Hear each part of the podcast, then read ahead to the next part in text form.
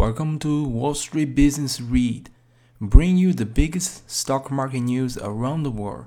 I am Ted Zhang. It's June 2nd. Enjoy the show. Today we're going to talk about AMC shareholders' new perk. Well, gentlemen, turns out all it takes for a company to double its stock price is to offer its shareholders some free popcorn all the management team out there focusing on driving shareholder return should take note.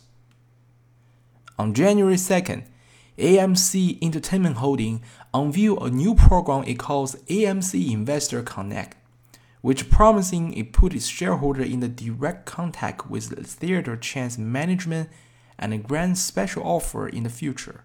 AMC, the company, said it has a shareholder base of over 3 million retail investors, who together own more than 80% of the company. Here's the CEO Adam Aron on the statement today. Many of our investors have demonstrated support and confidence in AMC. We intend to communicate often with those investors and from time to time provide them with special benefits at our theaters. We start with a free large popcorn on us when they attend their first movie at AMC theater this summer. End of quote. AMC stocks finished at $62 a day, up 95% from yesterday's close of $32.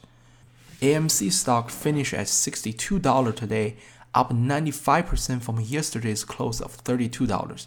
The share peaked at $72 today, up some 127%, and were briefly halted due to volatility. That's up from a stock's $9 a share less than a month ago and about $2 in the early January.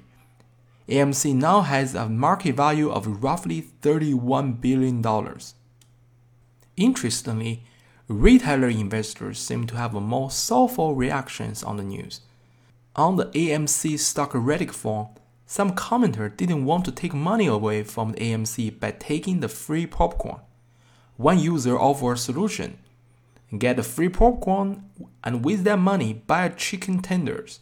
They wrote, support the company and send a message. Well, whatever the message may be, AMC has seen tangible benefit from its meme driving rally in recent months the company has sold hundreds of million dollars of stocks, enabling it to recapitalize its balance sheet and weather the pandemic forced closure of the theaters.